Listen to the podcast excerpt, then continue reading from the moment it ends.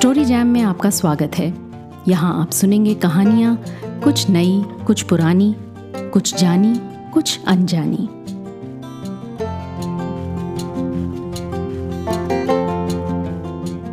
नमस्कार।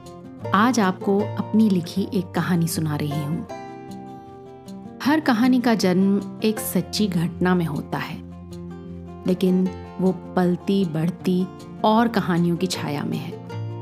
कुछ किरदार उस कहानी के साथ शुरू से ही रहते हैं और कुछ उससे मिलने आते हैं और उसी के हो जाते हैं। लीजिए, ऐसी ही एक कहानी सुनिए, किसना की कहानी। आँखें मीचे मीचे भी किसना को पता चल जाता कि सुबह हो गई है। खिड़की के बाहर पेड़ पर चिड़ियों का शोर, चबूतरे पर अम्मा की झाड़ू का फुश फुश बब्बा का यहाँ से वहाँ पोटलियाँ ले जाने में सांस फूलना। पोटलियाँ भारी नहीं हैं, हल्की हैं, फूलों से भरी। सुबह जल्दी उठ माँ ने मालाएँ पिरोई होंगी। मालाओं और फूलों को अलग अलग पत्ते के बंडल बना के बांधा होगा और फिर एक बड़ी सी पोटली में सब एक साथ। चाय और चूल्हे, गुलाब और गेंदे की मिली जुली सी खुशबू वाली सुबह। अभी माँ की आवाज़ आएगी। किसना उठ? देख, बब्बा ने साइकिल पर सामान चढ़ा लिया और तू यहाँ सो रहा है। लेकिन बारह साल के लड़के कहीं एक आवाज़ में उठते हैं। सो अम्मा ने भी पहले प्यार, फिर मनुहार और अंत में फटकार का नियम निभाते हुए किसना को उठने पर मजबूर कर ही दिया। किसना कंधों पर अपना बस्ता टांगता है और साइकिल के सामने हैंडल पर फूलों की पोटली। हर सुबह किसना स्कूल के लिए तैयार हो, अपने बब्बा यानी दादा के साथ साइकिल पर निकल पड़ता है। दोनों घर, मंदिर, दुकानों में फूल पहुंचाते हैं और ठीक आठ बजे बब्बा किसना को स्कूल के सामने साइकिल से उतारते हैं। जब तक किसना दौड़ के लड़कों की भीड़ में गुम नहीं हो जाता, तब तक बाबा उसे देखते हैं। फिर पैडल पर अपने भारी पैर चलाते घर लौट जाते हैं। किसके यहाँ कौन से फूल और कितनी फूल माला जानी है, ये किसना को याद है। बब्बा साइकिल पर बैठे सुस्ताते हैं और किसना भाग भाग के सबके फूल बांट आता है। नंद कुमार हलवाई की दो माला, उसके पापा और बब्बा की फ़ोटो पर लगाने के लिए। गुड्डन की दुकान पर देवी माँ के फूल। छेदी सेठ के यहाँ चार माला और दो रुपए के फूल। श्यामलाल की अम्मा साइकिल की घंटी सुन खुद बाहर आ फूल लेती। और एक भी पंखुड़ी मुरझाई होने पर झगड़ पड़ती। बस एक राधे गोविंद मंदिर में बब्बा खुद फूल देने जाते और माथा द्वार पर टेक कर आते। बब्बा की साइकिल की ट्रेन ट्रेन पूरे गाँव को जगाती चलती है। आज क्या सबक है स्कूल में? साइकिल के पेडल पे ताकत लगाते बब्बा ने पूछा। हर रोज कोई अलग अलग थोड़ी पढ़ाते हैं बब्बा। वही गणित, वही पहाड़ा। नहीं याद तो बेंच पे खड़े हो जाओ। माँ साहब खुद तो ऊँगते रहते हैं क्लास में। हम में से कोई आँख भी झपके तो बेंत बजा देते हैं मेज पर, धड़ा। किसना, तू मात साहब की आदत पर ध्यान ना दे। उनकी तो जैसे तैसे चल रही है, अपनी सोच। पढ़ ले तो कहीं नौकरी मिल जाएगी, नहीं तो फूल बेचता रह जाएगा। पढ़े तो पापा भी थे। मुँह से शब्द निकलते ही किसना को लगा कि उसे ऐसा नहीं कहना चाहिए था। पर अब तो बान कमान से निकल चुका था और बब्बा के कलेजे में लग भी गया था। बब्बा चुपचाप साइकिल चलाते रहे। दो साल पहले किसना के पापा शहर चले गए थे नौकरी करने। गाँव के ही एक सेठ के लड़के प्रकाश बाबू ने पानी की बोतल की फैक्ट्री लगाई थी। पापा के साथ दो तीन गाँव के जवान आदमियों को संग ले गए थे। पापा थोड़ा पढ़े थे तो उन्हें हिसाब किताब का काम मिला। फैक्ट्री में खाने सोने का इंतज़ाम कर दिया था। एक रात फैक्ट्री में आग लग गई। जो आदमी साथ गए थे, वो लौट आए। प्रकाश बाबू रातों रात गायब हो गए। अपने माता पिता को भी गाँव का घर पाट बेच बुलवा लिया। पापा घर नहीं लौटे। पता ही नहीं चला कि जीवित हैं या स्कूल आ गया। शब्दों से मलहम लगानी अभी किसना को नहीं आती। सो साइकिल से उतर वो बब्बा के सामने खड़ा हो गया। चुप।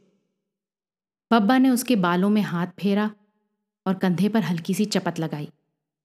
जा मूरख, पढ़ ले। बेकार बात में दिमाग ना खपा। बोलकर आज बब्बा ख्यालों में गुम आगे बढ़ गए। किसना खड़ा उनकी डगमगाती साइकिल और हैंडल बार पर झुके कंधों को देर तक देखता रहा। क्या हुआ पापा का? अगर जीवित हैं तो घर क्यों नहीं लौट आते? बब्बा की फूलों की कमाई स्कूल की फ़ीस किताब में खप जाती है। माँ कभी कहीं कूटने पीसने का काम पकड़ लेती है, कभी कहीं नई माओ के हाथ पाँव दबाने मालिश करने का। अगर पापा एक बार लौट आए तो पूछेगा कि क्या हमारी कोई फ़िक्र नहीं थी जो इस तरह गायब हो गए? लेकिन अगर पापा जीवित ही नहीं, तब उनके साथ जो आदमी शहर गए थे, कुछ बताते नहीं। वो लोग कमरे में सोते थे और पापा छत पर। उस रात आग का शोर सुन वो भाग निकले थे। फिर क्या हुआ नहीं जानते। बब्बा को लोगों ने समझाया कि शहर जाकर पापा का पता लगाएँ। लेकिन ना उनके हाथ पाँव में ताकत थी, ना जेब में। अगर उन्हें कुछ हो गया तो अम्मा और किसना का क्या होगा? ये सोच वो नहीं गए। स्कूल पहुंचकर किसना घर की परेशानियाँ थोड़ी देर भूल जाता। स्कूल की अपनी कम थी क्या? एक तो माट साहब पहाड़े रटा रटा के जीना दूभर किए थे। दूसरा, क्लास के लड़के जब से टोलियों में बटे हैं, तब से एक दूसरे की जान के दुश्मन बने रहते हैं। आए दिन मार पिटाई गाली गलौज। आज सुबह सुबह ही सतीश ने मार साहब के चहेते सतीश ने, किसना के दोस्त राम कुमार से उसकी कॉपी मांगी काम टीपने के लिए। मना करने पर दोनों में हाथापाई हो गई। मास साहब अभी स्कूल पहुँचे नहीं थे, सो कोई रोकने टोकने वाला था नहीं। बस दे दनादन घमासान छिड़ गया। राम कुमार को बचाते बचाते दो चार हाथ किसना को भी पड़े। और हाथापाई में किसना की कमीज की जेब सतीश के हाथ में आ गई। उसी समय मास साहब दन दनाते क्लास में घुसे और मानो पूरी क्लास के लड़कों को जैसे किसी ने विष अमृत के खेल में विष कह दिया हो। सन्नाटा। सब जड़वत खड़े रह गए। मास साहब के सबसे करीब किसना खड़ा था? सो उन्होंने सबसे पहले उसकी ही पीठ पर एक ज़ोर का हाथ मारा। चटाक की आवाज़ सुनते ही जैसे सब फिर जीवित हो गए। चिल्ला चिल्ला कर अपनी सफ़ाई और इंसाफ की दुहाई देने लगे। किसना ने भी अपनी कहने की कोशिश की, लेकिन उसकी बात सुने बिना और बावजूद इसके कि सतीश अब भी किसना की जेब का कपड़ा अपने हाथ में लिए चिल्ला रहा था, माँ साहब ने किसना को एक और जड़ दिया। छुट्टी के बाद दोनों दोस्त राम कुमार और किसना, स्कूल की दीवार के पीछे आम के पेड़ के नीचे बैठे अपने जख्म गिन रहे थे। राम कुमार जो उमर और डील डॉल में किसना से बड़ा था, मुँह में बीड़ी दबाए था। उसका मानना था कि अगर वो हर दिन मात्र एक बीड़ी अपने पिता की पान की दुकान से चुराएगा तो कभी पकड़ा नहीं जाएगा। लेकिन अभी मामला बीड़ी का नहीं, कमीज का था। अपनी कमीज की फटी जेब हाथ में लिए, किसना चुप बैठा था। डर था कि कुछ बोलेगा तो कहीं रोना ना छूट जाए। राम कुमार उसे समझा रहा था। देख, मात साहब कभी सतीश को कुछ कहेंगे नहीं। मास साहब की पूंछ सतीश के बाप के पैर के नीचे दबी है। राम कुमार ने एक लंबा कश खींचा और खांसते खांसते बोला, सतीश का बाप प्रधान, मेरा बाप पनवाड़ी और तेरा बाप गायब। राम कुमार को अपना डायलॉग कुछ पसंद आया और वो खीखी करने लगा। किसना सर झुकाए बैठा था। डबडबाती आँखों से सब कुछ भीगा भीगा नज़र आ रहा था। राम कुमार की नज़र उस पर पड़ी तो वो पसीज गया। उसके कंधों के गिर्द हाथ डालकर बोला, तू उदास मत हो यार। तेरे पापा आ गए तो उस साले मास साहब की घिग्गी बन जाएगी। नहीं आएँगे। किसना ने सुबकते हुए कहा, उन्हें हमारी चिंता होती तो आ जाते अब तक। रोते दोस्त को दिलासा देना राम कुमार को अपना फ़र्ज़ लगा। देख भाई, हो सकता है कि तेरे पापा आना चाहते हों, पर आ नहीं पा रहे हों। ट्रेन का टिकट मालूम कितने का आता है? और पता नहीं उनकी नौकरी लगी कि नहीं लगी। सच्ची बताऊँ तो मुझे तो शक है कि वो प्रकाश सेठ के बच्चे ने कहीं तेरे पापा को बंद तो नहीं कर रखा? आने ही ना देता हो। किसना फिर चुप हो गया? घुटने पे जेब का फटा टुकड़ा रख, बेख्याली में उसकी सलवटें सीधी करता रहा। राम कुमार ने किसना के चुप हो जाने को अपनी सफलता माना। एकदम खड़ा हुआ इकलौती बीड़ी का बचा टुकड़ा ज़मीन पर फेंक, फ़िल्म के हीरो की तरह चप्पल से मसलने लगा। किसना के विचार, इतने में जाने कितने गाँव देश घूम आए। जब किसना ने गर्दन उठा, रामकुमार की ओर देखा तो ढलते सूरज की चौंध उसकी आँखों में पड़ी। ये ट्रेन का टिकट कितने का आता होगा, रामकुमार? रामकुमार ने कौन सा कभी ट्रेन पकड़ी थी? पर बड़प्पन का चोगा ओढ़ लिया है तो तीर छोड़ दिया। होगा यही कोई दो सौ, तीन सौ का? अब चल, घर चल। राम कुमार ने किसना को हाथ पकड़ के उठाया और फिर मुस्कुराते हुए कोहनी मारी। अभी जाकर माँ की डांट भी तो खानी है। किसना अपने आप को समझा कर भी समझा न सका। सुबह अम्मा को आँगन की दीवार पर टंगे आईने में बाल बनाकर सिंदूर लगाते देखा तो गुस्सा आया।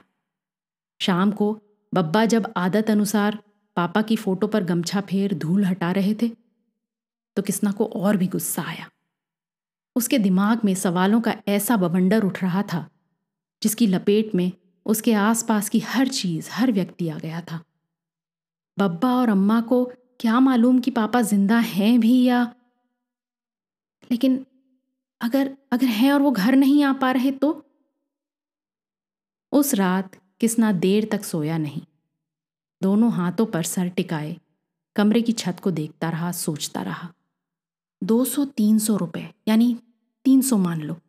फिर अगर पापा को लाएगा, उनका भी टिकट यानी चार सौ, पाँच सौ छः सौ। चलो, हो सकता है पापा के पास थोड़े हों शायद। सोचते ही पेट में दर्द सा उठा और दिल धक हो गया। बब्बा या अम्मा के पास कभी इतने पैसे बचे ही नहीं थे। कब हिसाब लगाते, खुद से बहस करते, उसकी आँख लग गई, पता नहीं चला। अगली सुबह आँखें खुलते ही किसना फिर अपनी गुनाबीती में लग गया।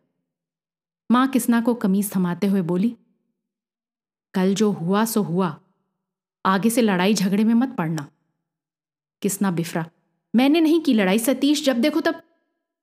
माँ उसके सर पे हाथ फेरते हुए बोली, मैं जानती हूँ।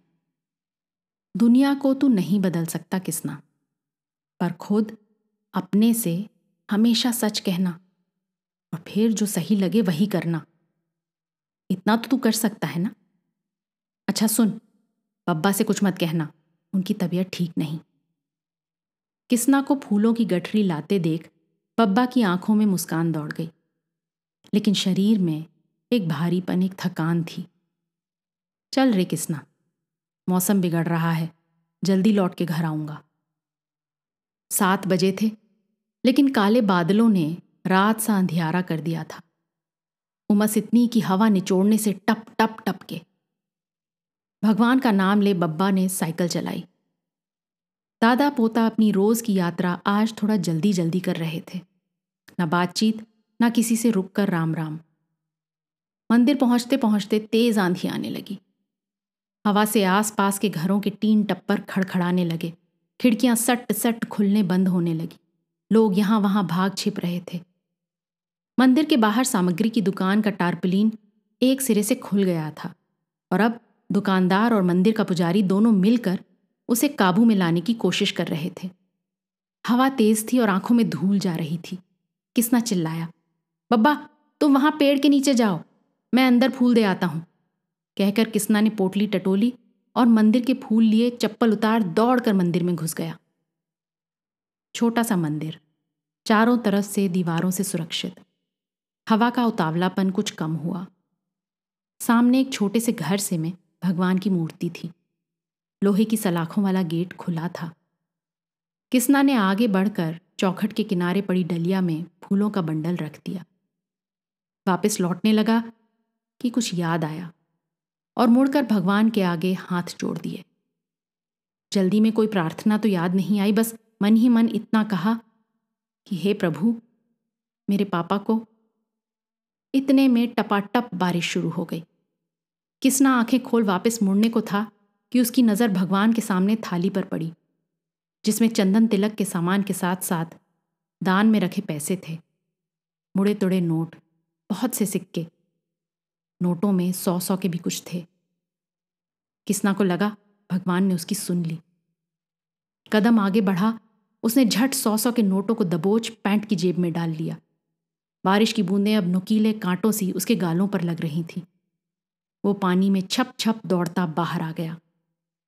मंदिर के पास की गली में बब्बा पेड़ के नीचे साइकिल थामे खड़े थे। बब्बा, चलो। घंटे भर की बारिश से स्कूल में पानी भर गया और मास साहब और बहुत से बच्चे घर लौट गए थे। लेकिन जब किसना पहुँचा तो राम कुमार स्कूल के गलियारे में उकड़ू बैठा, बारिश के पानी की बहती नाली में अपनी हवाई चप्पल नाव की तरह बहा रहा था।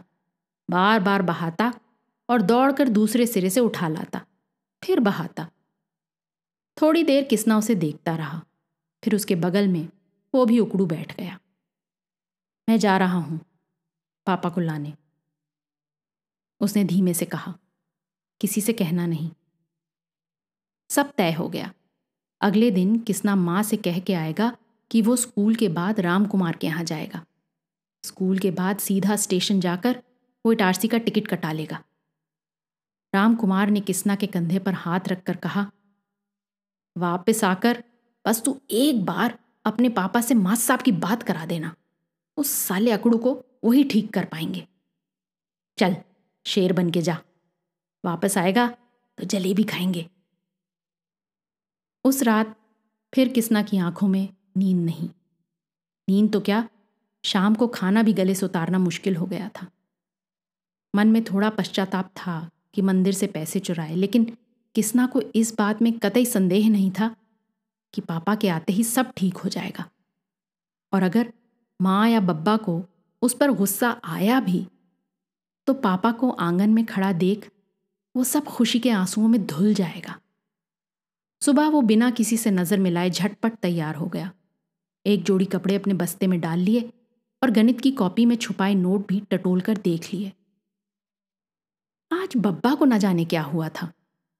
उनकी आवाज़ में एक हल्कापन था, जैसे रात में हवा बादलों के साथ साथ बब्बा की चिंताएँ भी उड़ा ले गई हो। आज सबक नहीं पूछूँगा, बब्बा साइकिल चलाते हुए कह रहे थे। मैं क्या जानता नहीं तो कितना होशियार है। मास साहब कल मुझे शाम को मिले थे चक्की पे। कह रहे थे, ब्रिजलाल, तेरा किसना बहुत होनहार है, नाम रोशन करेगा। आज बब्बा बोले जा रहे हैं और किसना चुप है। किसना रोज की तरह भाग भाग कर नंद कुमार गुड्डन, छेदीलाल सबके फूल और माला बांट रहा है। श्यामलाल की अम्मा भी आज फूल देखकर खुश है। कहती है, अगली बार से एक और माला ले आना।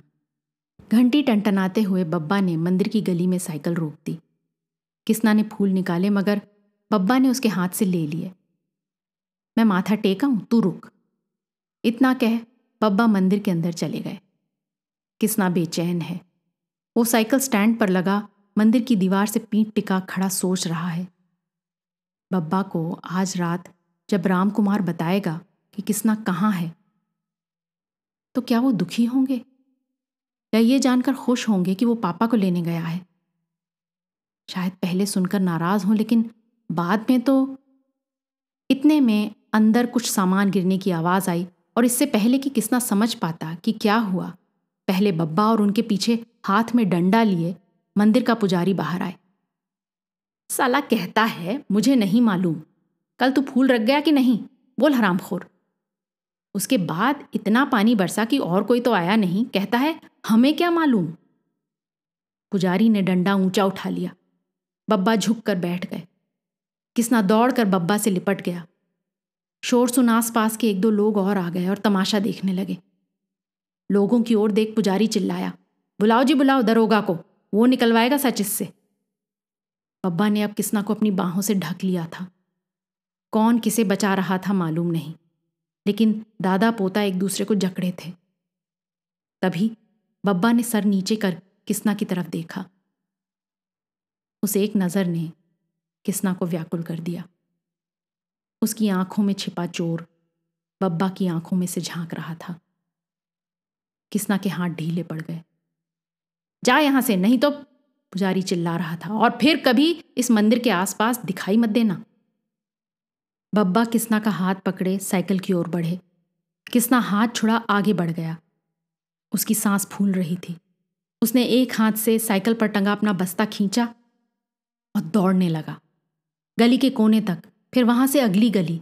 उसके कदम तेज और तेज होते गए। कभी कल की बारिश के कीचड़ में पाँव फिसलता तो संभाल कर फिर उठता, फिर दौड़ने लगता। मकान, दुकान, कुआँ, स्कूल सब पीछे छोड़ता। उसकी छाती अंदर से जलने लगी थी। एक तरफ़ पेट में दर्द की लहर दौड़ रही थी, पर वो दांत भींचे, आँखों में धुआँ भरे, बिना रुके दौड़ता चला गया। ट्यूबवेल के साथ साथ खेत की मेंढ पर पैर जमाते दौड़ता रहा। जब तक कि स्कूल की कॉपी में बनी लाइनों की तरह दिखने वाली रेल की पटरियाँ उसके सामने बिछ ना गईं। फिर उन्हें लांघता, कूदता, वो स्टेशन की लाल इमारत की तरफ़ दौड़ा। जब किसना रुका तो उसका पूरा शरीर हवा में पत्ते सा हिल रहा था। कान जैसे सुन्न हो गए थे, जैसे उसके चारों तरफ़ कांच की दीवारें खड़ी हो गई हों और खुद अपनी सांसों की गूंज के अलावा उसे कुछ दिखाई सुनाई ना दे रहा हो। घुटनों पर हाथ टेके धुंधली आँखों से ज़मीन खोजता रहा। कुछ देर में जब सांस संभली तो गणित की कॉपी से नोट निकाले और टिकट की खिड़की की तरफ़ बढ़ा। मुट्ठी में नोट कस के बांधे किसना लाइन में लग गया। सामने एक दो लोग और थे। बब्बा का चेहरा, उनकी आँखें, उसके आगे झूल रही हैं। पुजारी की उठी लाठी, मंदिर की थाली में पड़े पैसे, जो अब उसकी कसी मुट्ठी में भिजे हैं, पसीने से भीग रहे हैं। किसना धीमे कदमों से लाइन में आगे बढ़ता जा रहा है। लाओ तीन सौ नब्बे और दो। टिकट खिड़की पर अब किसना के आगे लाइन में सिर्फ़ एक आदमी है। मटमैले रंग की शर्ट में से पसीने की महक आ रही है। कमीज में से सूखी टहनियों सी दो बाहें आसमान की तरफ़ उठ रही हैं। साहब चार सौ नब्बे और किसना माँ के बारे में सोच रहा है। बब्बा माँ को बताएँगे कि किसना ने चोरी की। माँ रो पड़ेगी। मैला कुचैला वो आदमी पूछ रहा है। साहब इतने में नहीं मिलेगी टिकट? टिकट खिड़की में बैठा आदमी चश्मा उतार रुमाल से पसीना पहुँच रहा है। भैया, ट्रेन का टिकट लेने आए हो या सब्ज़ी वाले के यहाँ घुइया? किसना का गला सूख रहा है। जैसे अंदर हज़ारों कांटे अचानक उगाए हों। पापा को वो क्या बोलेगा कि ट्रेन के पैसे कहाँ से मिले? उसे फिर पुजारी का तमतमाता चेहरा दिखा और साइकिल के पेडल को धकेलती बब्बा की कांपती टांगें दिखी। सामने आदमी खिड़की के आगे हाथ जोड़े खड़ा था। मुन्ने को बुखार है। डॉक्टर के कहकर उसने प्लेटफॉर्म की तरफ़ हाथ किया। प्लेटफॉर्म पर एक औरत गोद में बच्चे को लिए ज़मीन पर बैठी है। बच्चा नींद या बेहोशी में है। माँ भावविहीन आँखों से उसे एक टक देख रही है और उसका सर सहला रही है। अगर पापा को वो ना ला पाया और अगर बब्बा को पुलिस ले गई तो माँ का क्या होगा? पापा की तरह वो भी लौट ना सका तो? किसना अपने अंदर जिस कांच की भारी सी दीवार को संभाले फिर रहा था, चटकी और फिर टूट कर चूर चूर हो गई। अपनी मुट्ठी के रुपए अपने आगे खड़े आदमी की खुली हथेली में रख दिए। फिर ज़मीन से बस्ता उठाकर मुड़ा और गाँव की ओर वापस लौट चला।